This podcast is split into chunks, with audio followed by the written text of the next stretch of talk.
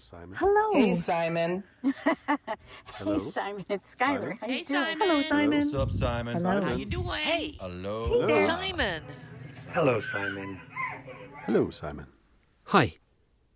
Conversations with storytellers, wisdom, folk and fairy tales from our elders, a meeting with professional storytellers.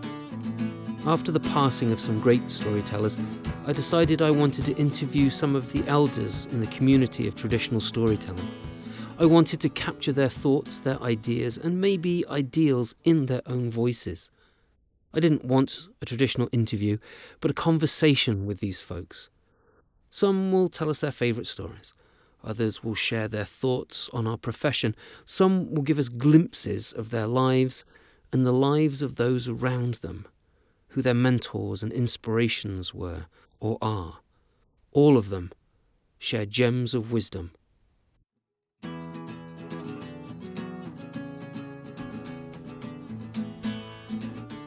This and the following conversation, along with the podcast episode of Lauren Namey, were all recorded at Sharing the Fire, the North East Storytelling Conference.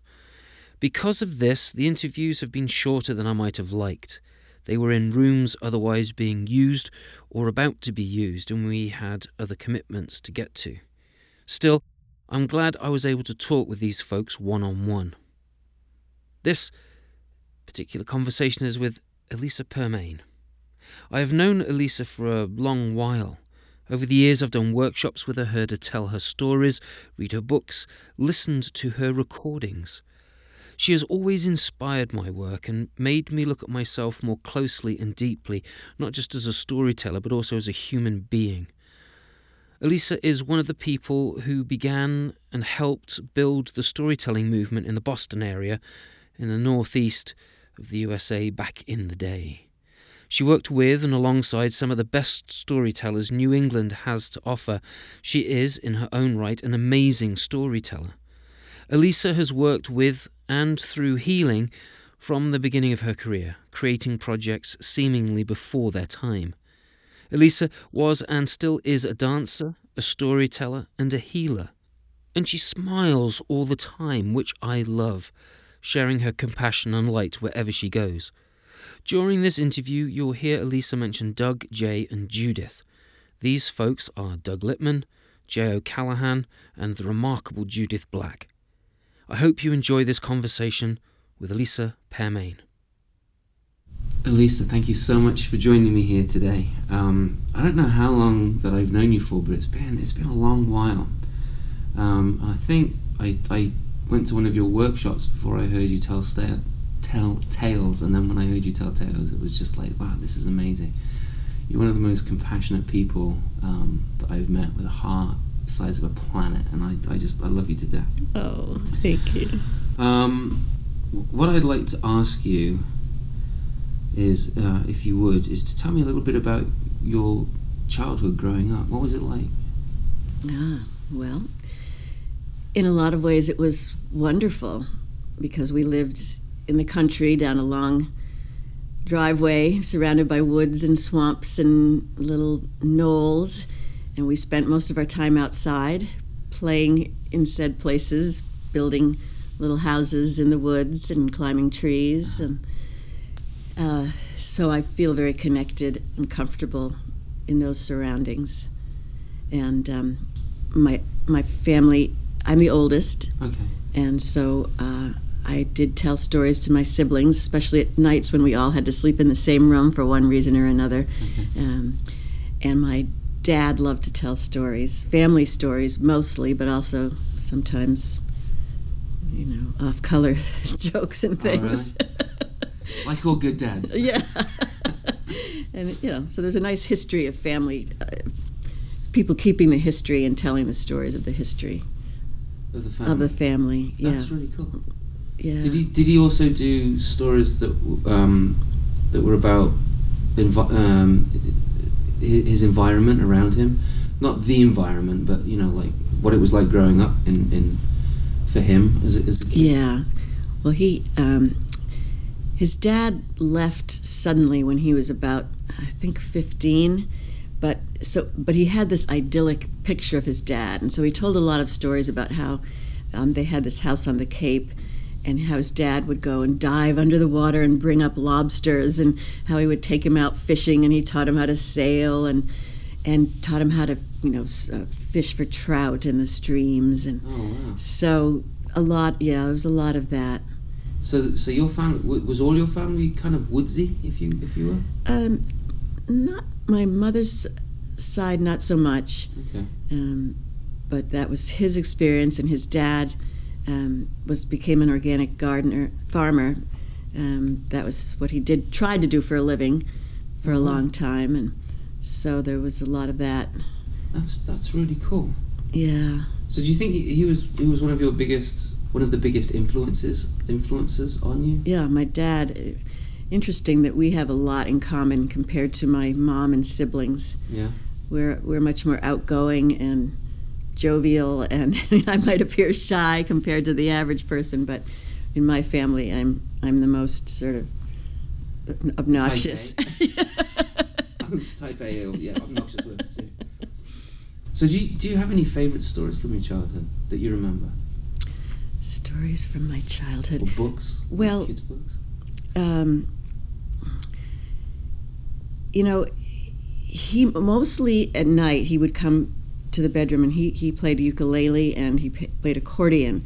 So every night, mostly, we would sing the old, very typical songs like "Oh Susanna, Don't You Cry for Me," Yeah. and we loved it. So we did a lot of singing.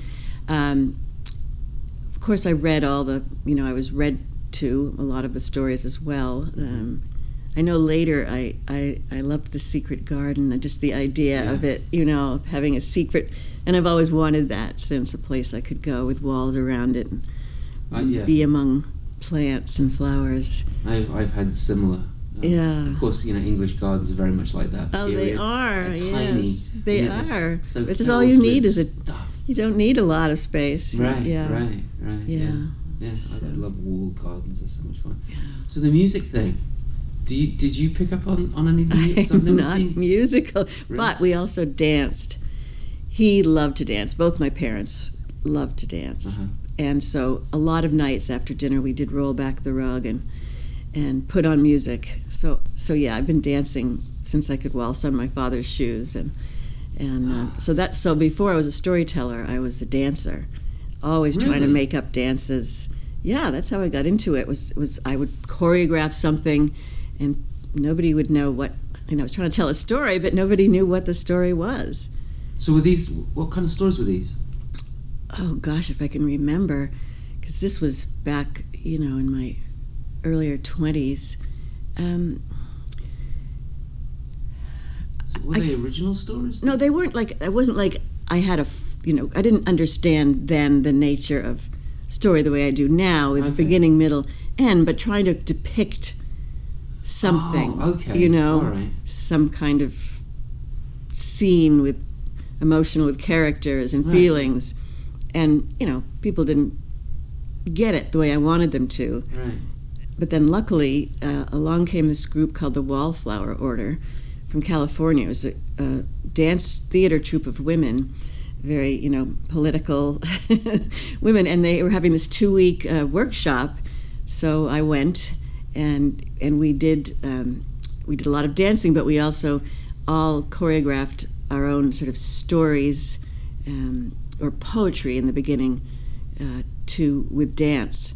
So that was my first experience putting words to movement. Right. And then a bunch of us stayed together afterwards and we began to really tell stories uh, of our experiences. And this is where you might have heard this story before, where we all were telling stories about difficult experiences we had had with sort of violence and empowerment. And, Okay. and I had been in my early 20s in a, a relationship, my first love, that turned violent and abuse, you know, verbally and physically abusive. And so I danced, told that story, and it was completely transformative for me. Oh, I imagine. You know, I went from being so, you know, from being ashamed that I hadn't gotten out sooner uh, because it was you know it was the Yeah. 70s. It was women's lib, and everybody's supposed to be you know strong and Yeah, but that's difficult. yeah. That's- Well, yeah, the situation was impossible, yeah. um, very isolated. But in the process of it, I I was able to re-step into the shoes of who I'd been and to kind of get why it was so hard to Yeah. to stand up for myself, to fight back, or to get away, you know, and, and so then the empathy and the moving, really moving through it, and then allowing the anger to come out in the movement, and then came the tears, and then came just a much stronger sense of, boy, I don't deserve that, and no one does, and so you know it was really wonderful because we we did our stories for the community, and then I did it for some battered women's groups and stuff, and it someone said to me along the line, "This is storytelling," and hey, they're doing this in Boston, you know. So- so, you went to Boston. yeah, and and uh, you know that's where I saw Jay and Lee Ellen and Doug, and and uh, took a class with Lee Ellen, and then a bunch of classes with Doug, and it was all down the smooth hill into Storyland from there. That's great. So, so the stories that you first started telling were they traditional stories or were they folktale? Because I know you as, as a folktale teller. Yeah, but the very first story, after I told that story, Mhm. the next one was I interviewed a whole bunch of Vietnam veterans Mm, about their experiences. And combined with reading a lot of stories and telling, I, I put on a one woman show in the first person of someone who'd been through the experience, sort of pulling all the stories together. And um, composite character. yeah, yeah, and and um, you know, storytellers in concert. You've probably heard of that, which was Judith and and Doug and and Jennifer Justice. Jay had been in it, but I think he'd moved on by then. Right. Uh, so I did it there, and I did a few, you know, a bunch of other places, some for high school kids, and but it was right when the movie Nam came out, and there Oh, was right. another one, Full Metal Jacket, I think, and Yeah, so Platoon. everybody, yeah, and everybody was just Vietnam, Vietnam, and so it was it became harder to to sell, but Right, still, it was an amazing experience. Right. So did you tell? So you you were talking to the to vets. Were you Yes. telling the story as a, as a female vet or as a male vet? Male, male vet. were there any? Were there many fe- female vets back? Nurses. There Nurses, were a lot yeah. of nurse stories, but There I were no soldiers were there? no, Okay. but a lot of nurses who had you know some of the worst experiences Right, from what they right. saw and what they couldn't do about it. You know, Right. but just back then I was very slender and had short hair, and it worked. You know, it worked. Wow, that must have been So- Have you, have you resurrected that story at all? No, Thought about it? I've I've thought, but no.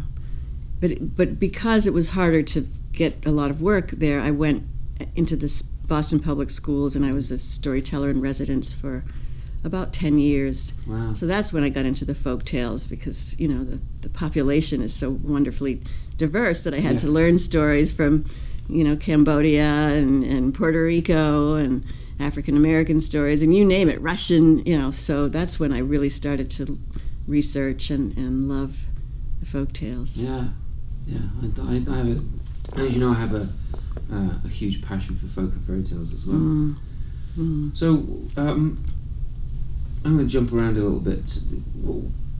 What do you think is is is a big power that folk tales have over personal tales? And it's not a tra- it's not a trick question or anything like that. Right, right. But what do you think?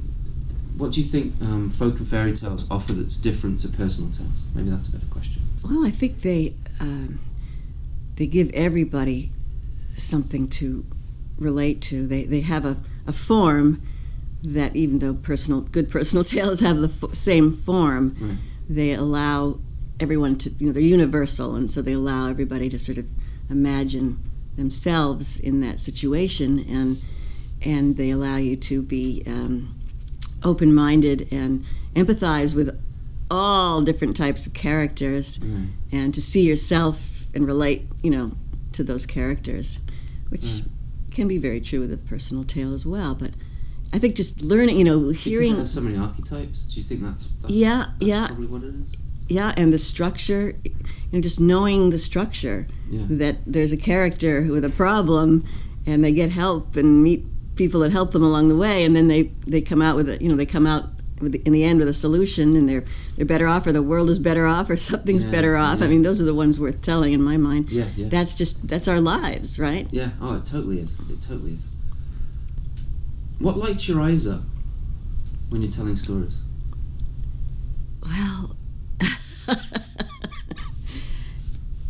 just really becoming the characters, Yeah, just really stepping into their shoes. That's when I have the most fun. yeah. Yeah.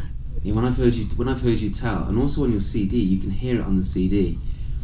Um, you really get a sense that you do become that character, and that you are, you know, you've taken on their mantle and their shoes and their hat Yeah. and their yeah. scarf, whatever. you Yeah. know, it's it's it's remarkable. I, I love listening to your stories. But anyway, um, you work a lot a lot with schools, and you teach um, a lot about compassion, how to overcome bullying.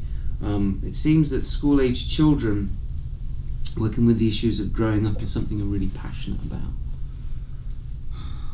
Yeah, I'm not doing it as much as I have, but Okay. but yes, for a long time, I did the bullying program. There was a lot of call for it, Yeah. and um, it's so tough. I mean, it's been going on since you and I were kids, and Right. it's still going on. Do you think there's more compassion now though? Not necessarily. Not. I think. I think there's still the same kids that are struggling and not feeling any power, and so they take it out on other kids who appear vulnerable. I think that's just so classic. I mean, I, I think we're trying, we're trying Right. to build compassion and empathy, Mhm. trying to help, you know, the bystander to see that they have a choice, Right. Yeah. that they don't have to take a side, and that they can do things. I mean, that was sort of the most, I think, valuable part of my program, which, I said, I don't do as much anymore, but was teaching them, literally telling stories and teaching them ways of standing and helping the bystander to move away, you know, physically and, and emotionally to surround them and and uh, have ways to talk back. So what kind of work are you doing now then? If you're not doing that that the bullying stuff. Well, because I work as a psychotherapist as well, Mm-hmm. I um, my focus mostly is on um, the the therapeutic aspects of story. Okay. And so I do a lot of work in churches, mostly Unitarian and Congregationalist. Anyone who'll have me, but that tends to be. Mm. So people will, will call up and say, We're doing this theme on, like it was Journey Stories, the one I did last weekend. And what could you, you know, what can you do? Because they, they like me to tell stories and weave in the theme. So I did a whole thing on hero story, you know, the hero journey, hero heroine journey, and that was really fun. It definitely is work because you're, you know, you're you're having to think about how to talk in between the stories, Right. and um, but but usually I can find, you know, I do a lot of my mindfulness work, a lot of my forgiveness story programs. Um, someone had me wanted me to come in to do white privilege, and I have a story from my own growing up that that I uh, shared. Um, So it's lovely because it's it's creative. You're not just oh here I go with my same old thing again, which Right. was nice, but It's also uh, what Bill said yesterday. It's work. That's right. It is, it is tons of work, which I, yeah. So so that is that is tends to be where I am doing my storytelling Right. mostly because I don't market anymore to the schools. I just don't have time. Yeah. Um, but that and I really love teaching, uh, like I did yesterday, the telling your own story work and. I'm writing, I'm still writing this book. I've been writing since my CD came out in 2013. So this is going to be the companion book to the forgiveness CD. Yeah. Oh, excellent. Yeah, and I've been writing it now Yeah. for That's six be big- years. It's going to be a big book. it is, and it's it, I mean, based on the, the fact that it's two CDs. right, and it's not it, it's not so much a companion as it's a real expansion. Right. Okay. Um, so, and the model that I'm using now, which I, I'm still not convinced I'll keep, is sort of like my first book, Doorways, where there are Yeah. 52 tales that you move through the tasks of the forgiveness process, uh, starting with just understanding what it is and understanding, uh, remembering stories you already have of being forgiven and forgiving others, and moving into grief. You know what we lose when we when something happens that we need that needs forgiveness. There's always grief there, and and then the whole thing of shifting perspectives uh, to help us to have empathy for ourselves and others, and and looking at anger and what we get from it. And so it's just this long, you know, and then it moves it moves into sharing some biographical stories of others who've done it and and the whole while it's helping people to be working on their own stories. Right. So it's it's a, it's it's, it's big. project, Yeah, yeah. so you, you graduated from Lesley in 1998, and you've had a practice as a licensed psychotherapist for about 15 years. Is that right? yeah. When did you take on the psychotherapist part, and, and why? You know, my very first work after the Vietnam stories, I started leading workshop. Maybe it was even before from my work doing the telling her what, what was it called? Dancing dan- her stories in motion is what our first group thing was called. Mm-hmm. So i started leading groups of women way back in my home or other people's and we would do like an eight or nine week thing. And always that was my interest was seeing sort of how healing happens. That was the same with the vietnam story is how does this character finally get to the point where he can grieve. You know he's gone to the wall and he finds that he's looking for his own name on the wall you know and and and, and how and, and how you know how he how how hard it was to get to grief and to healing. And, and that was what interested me most. So then I sort of found that interest in helping women to tell their stories and then helping anyone to tell their stories. And it's just always been my my interest. And you know through my own experiences uh, wanting to be able to share things with people that might be hard to share just to help Yeah. make it easier so yeah so it's always been there Yeah, it opens the door. Hmm? When, you, when you share your own personal Yeah. story, especially with something as, as, as hard as that, yeah you know, because people don't want to talk about that stuff. And if you open a door and make yourself vulnerable, then it, gives them the opportunity to think, well, if they can do it, then maybe I can. exactly And that might, it might Yeah. not open the door all the way, but it might unlock give lock some permission the handle that's right and let a little bit of light in. exactly Yeah. and that's so much of, of suffering is feeling that we're alone yeah, so much of it yeah. yeah You are very well read on a lot of different religions and beliefs.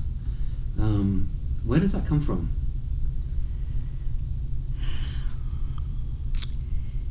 What drives that interest of yours? well straight out of Which I love because I'm similar. You are, I can tell, yeah. You know, writing my first book, Doorways, um, I wanted little short gems of wisdom from all around the world. And so I started, you know, I spent so much time in the library back then because that's all there was. And, you know, working with the Margaret Read MacDonald's motif index, and I'd find a story that I loved, but I wanted to see if they were it was from other cultures, so I would read about those other cultures, and and so yeah, so I just you know from the, the Sufi masters to reading about the um, uh, what is it called? My brain's not working.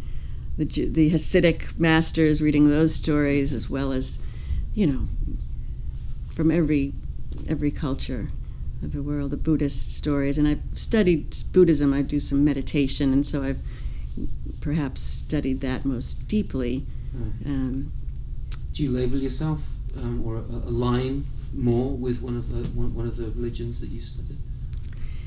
well, I was Which I raised. a really hard question. I was raised as a Unitarian, which is a very gentle form of Christianity, which, you know, Jesus as a sto- storyteller teacher, Yeah. you know, who got enlightened, and it was just a big fountain of love, and that sounds good to me. But, you know, I do practice um, Buddhist meditation, Vipassana. But I just think it's so wonderful to pull from all the religions Yeah. because they all have so much wisdom to share. They do. So that's that's the that's the food. yeah, yeah. When I started reading the Ramayana, um, I realized I was, you know, an even you know, even more. There's even more Mhm. to, to learn. you know, you can read the the the, the Bhag- Bhagavad Gita, um, but this that's just like a it's like a slither of a fingernail on a whole body of mythology and, Oh, and belief. It's uh, It's it's tremendous. Yeah, it is. It's amazing. Yeah. Um, what do you think has been your most rewarding work that you've done, either collectively with other people or on your own? Well, I guess um, I guess the forgiveness work because it really transcends storytelling and my therapeutic worlds. That now a lot of people who come to me come because they see that I help with forgiveness process. Right. So I think that that um, that feels that way now. Though of course back then it was being in the Boston public schools and helping the shy little kids whose chins were you know sewn to their chest to Yeah. you know to look up and see people smiling at them as they told their story. You know, so it's it's the full gamut of um, Yeah. helping the- people feel good. Having this discussion, and it, you know, and, and learning more about you, it seems that there's definitely this this path that you found very early on, and that path has become more focused, but it's also become broader at the same time in in the process from from being uh, a dancer to help heal women to a forgiveness program that heals everyone. It's and it's it, it- seems at least from the conversation. Do you see that as well? Yeah, Yeah, yeah. it's really cool that yeah. that that, that trajectory is. I know. like- It's lovely to look at our paths, isn't it? I know, it? right? So now when I look at my path, it goes all over. It's like That's the right. It's, crooked path. but yet, but yet, uh, I have this image as a basket, and all along the way, we are gathering things into our basket. Oh, that wow. then, when we get, you know, further along, Yeah. they all become useful. Every single one of them. And I like, you know, what I like about that analogy is that, you know, as, as we get to our, our silver years, we have this basket filled with fruit, hmm and then we can give that fruit back That's right. to other people. That's right. What an amazing analogy! I love that. Yeah. Well, it's you You're know. brilliant. You really. It came along at a time when I was thinking, "What the hell?" you know, stick to one thing. You know. yeah, right. Um, all right. Sorry. What was your most unexpected and enjoyable workshop or gig that you've done? Oh, I, yeah. I was invited to come to a school that was moving. It was a special school. They had had a principal for like 30 years, and they'd been in this really old building, and they were very arts oriented, and they were different from the rest of the town. It's the McCarthy-Towne School in Acton, Massachusetts. And the principal had just left, and they were had to move into a school, a modern school they would share with another um, school. Right. And they asked me to come collect stories from the history of the school and tell them in segments, one one a week for about 10 weeks. And each week a different grade would draw pictures from the stories and put them up on the walls. Oh wow. So I went in and I began talking to the teachers and the principal I talked to a lot who'd been there so long and and it, this theme of animal stories just abounded. That- because it was such an old building there were constantly animals getting into the school ah. and you know being brought in and they were very relaxed and allowing. And it it just occurred to me that the best way to tell it was for me to be a little mouse named Maddie who had come in on the first day of the first day of school into the principal's office and had lived there ever since and had seen everything and because of being an, an animal was there at night and was there for all the special happenings that went on. And and it really worked everybody you know loved Maddie and Yeah. and um, and the stories were just some of them were so beautiful and compassionate and uh, and moving. And uh, so so that so yeah so it was really fun and uh, really different. Yeah, that's so cool. I love the fact that you became the, the little mouse. of course well don't you find that a lot i find that a lot i do a lot of first person Because sometimes I just can't get something off the ground. It's just like clunk. Yeah. And as soon as I step into the character in first person, it has life, Yeah. right? So that that's familiar to me. That's that's really cool. Yeah. like that a lot. Yeah. So you you've been doing this for a long time, and you've met a lot of storytellers. Um, but you you're you if, if I, correct me if I'm wrong, but I believe that you're very much based and being in set in New England. Am I right? Yes. So most of the storytellers I imagine are, are those that live and work in New England or have been visiting New England.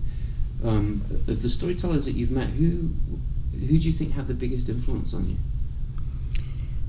Well, as a teller, definitely Jay O'Callahan because of the way he embodies characters and just loves them to death, you know. Yeah.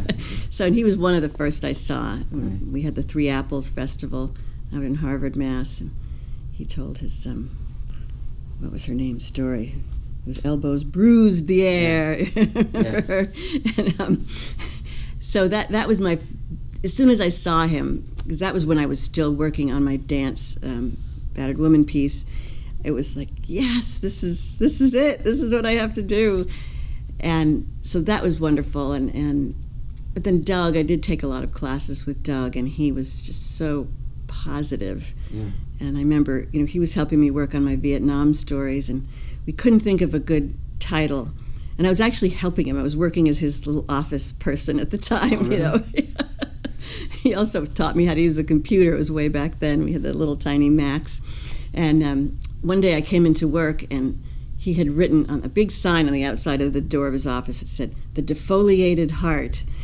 And that became the title of my piece, my Wow. Vietnam piece. Yeah, so he, you know, he definitely believed in me and and helped me along That's a so cool. lot. Yeah, That's and um, so He's a very compassionate um, teacher coach. oh, he's so much so. Yeah, Yeah. he just loves loves bringing people along. He does. It's, Yeah. it's really cool. Yeah.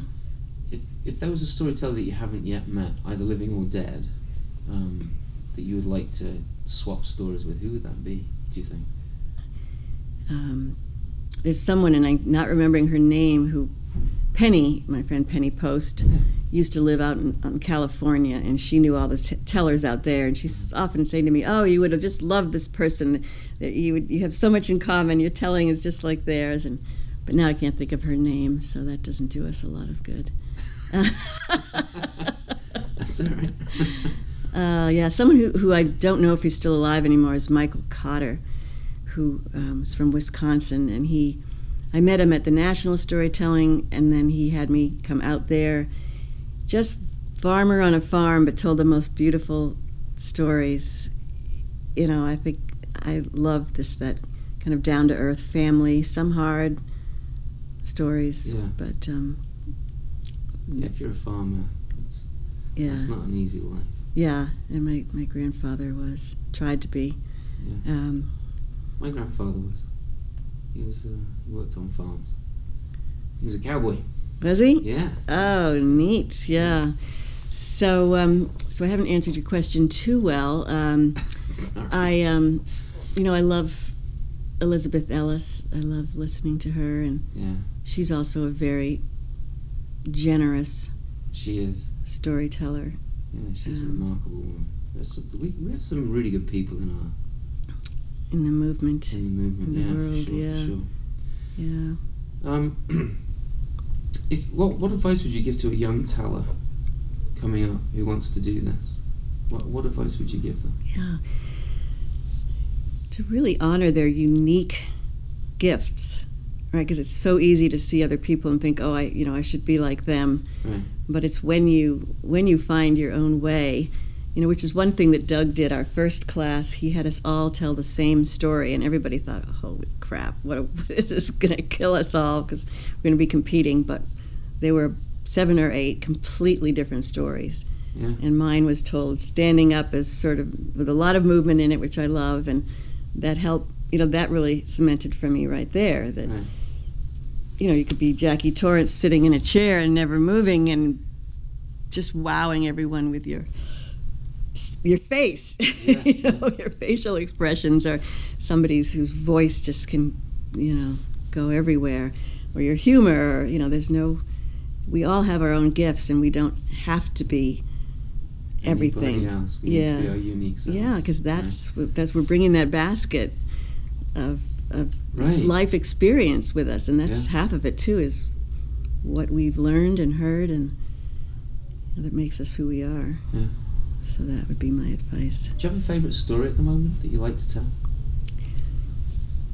My favorite, funnest story to tell is one that I told a few years ago at the Olio, the um, the fear monster story.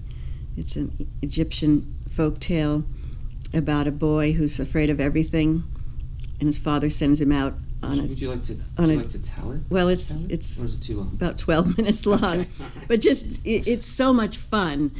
You know, he meets a rabbit. His father sends him out on a quest to find his courage and overcome his fear, right? Uh-huh. And he meets a rabbit on the road who, you know, is a, is a mindful, says, oh, observation. Young man rushing down the path is in, in mortal danger, trips and falls over a rock, and lies there trembling. What on earth is going on? he tells him, you know, and he says, ah, perhaps I could, you know, pick me up. I could give you some advice. And he teaches him about being in the present moment, like a rabbit has to be, right? And, Yeah. and so he learns to, instead of worrying about what could happen, he thinks about what is happening, and he eventually meets the fear monster and learns that things are always worse when we imagine them than when we meet them in the moment. And you know, that's a very short version, Yes. but it's just so much fun to tell. There's so many wonderful characters in it, and it's and it's but it's so true. You know, Yeah. we're all so anxious these days and not able to be in the moment. There's a lot of distraction on all sorts of Oh different my levels. gosh, isn't there? And I think that is a huge problem that the younger generations are going to have because of the the spinning that happens everywhere. Oh, I know. You know, I mean, I, I look at, you know, I, I use Facebook and Instagram, and you know, I, I've noticed that the ads are changing in in their style, and they're becoming more personal. Like, oh, Yes. it sounds like someone's just. It looks like somebody's doing a YouTube video about something or other, but it's not. It's a. It's an ad Yes. and and the news is almost like that. You know, there's there's spin and and because the internet is so huge and so accessible, people can put whatever they want up, which is great for freedom of speech and it's great for for ideas and all the rest of it. And it also means that there are these haters and trolls that put stuff up there that people watch and and believe. That's right, because we're all so afraid. They're, they Right, you know, they yeah, they believe anything they hear. Right. It's Right. yeah, it's it's doing cool. playing havoc with our our sense of unity in this country and our well-being. It's not just here. I mean, it's, it's I think Everywhere. it's global. Yeah. Yeah, you're right. Yeah. I mean, I you know, it's, a lot of people bash America, but it's like no, it's going on everywhere. I mean, I talk to my family back home, and it's crazy. So, is there any any last piece of advice or wisdom or thought that you'd like to share with with our listeners here?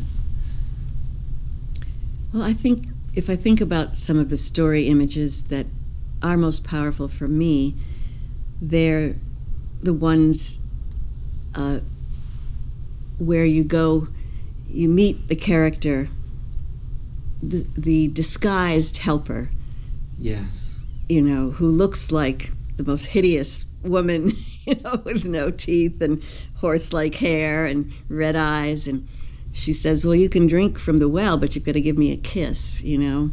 Or the woman at the bottom of the river wrapped in old fish line and saying, You know, lick my sores. And you're like, Ah, run in the other direction, you know. But that's you tending to yourself and being willing to face all parts of yourself and love all of who you are. You know, it's that being willing to stay and saying, of course, I'm going to honor the one, the divinity in all of us, honor the oneness Right. that we're all the same, and we, you know, that disguise helps us to then, if we can face it, we can face anything in ourselves and and heal. So that's, I guess, those are the profound, the most profound places in story that I I um, I like people to be able to go to, and in real life too, of course, right? Yeah. We're all disguised here, uh, helpers Right. and mentors. Yeah. Some of us not so disguised. That's right. But But yeah, yeah. Right. We are. We are. yeah, so those, that, I guess that would be my parting thought. Uh, Well, thank you so much for doing this interview. I really appreciate it. You're welcome. It's so Thanks for much being- fun. Glad you Yeah. enjoyed it. Thanks, Elisa, for taking time out of the conference to have this conversation with me. We had a good time and not too few laughs along the way either. I hope you, my listeners, enjoyed the conversation as much as I did and learned much about how traditional tales can be used to help heal. Thanks to Ben Schultz, who provided the music for my podcast. Creating this show is very much a labour of love. To help keep this podcast going and to help create more, please consider making a donation. You can do this through my Patreon page, www.patreon.com forward slash Simon Brooks. There's no E in Brooks. A dollar a month, a $20 bill if you want. A single donation if you like a particular episode will all help me reach out further and create more of these conversations and make them better. If not, it's no big deal. We all have bills to pay, I understand. If you can, and I know you can, leave a review on Stitcher, iTunes, wherever else you found this episode. It helps not just me, but it helps others find this podcast too. Please jump on the interwebs and find out more about my guests. Follow them and me if you like. All of my guests are tremendous storytellers, which is why I asked them to join me. Again, thanks for listening and being there. I hope you join me for the next episode of Conversations with Storytellers when the guest will be. Shh, it's a secret. Think about sharing an email with me, telling me what you liked most about this particular interview or any other conversation you have heard on my podcast. I would love to know. Until next time. Hey, Tim, what are you doing next week?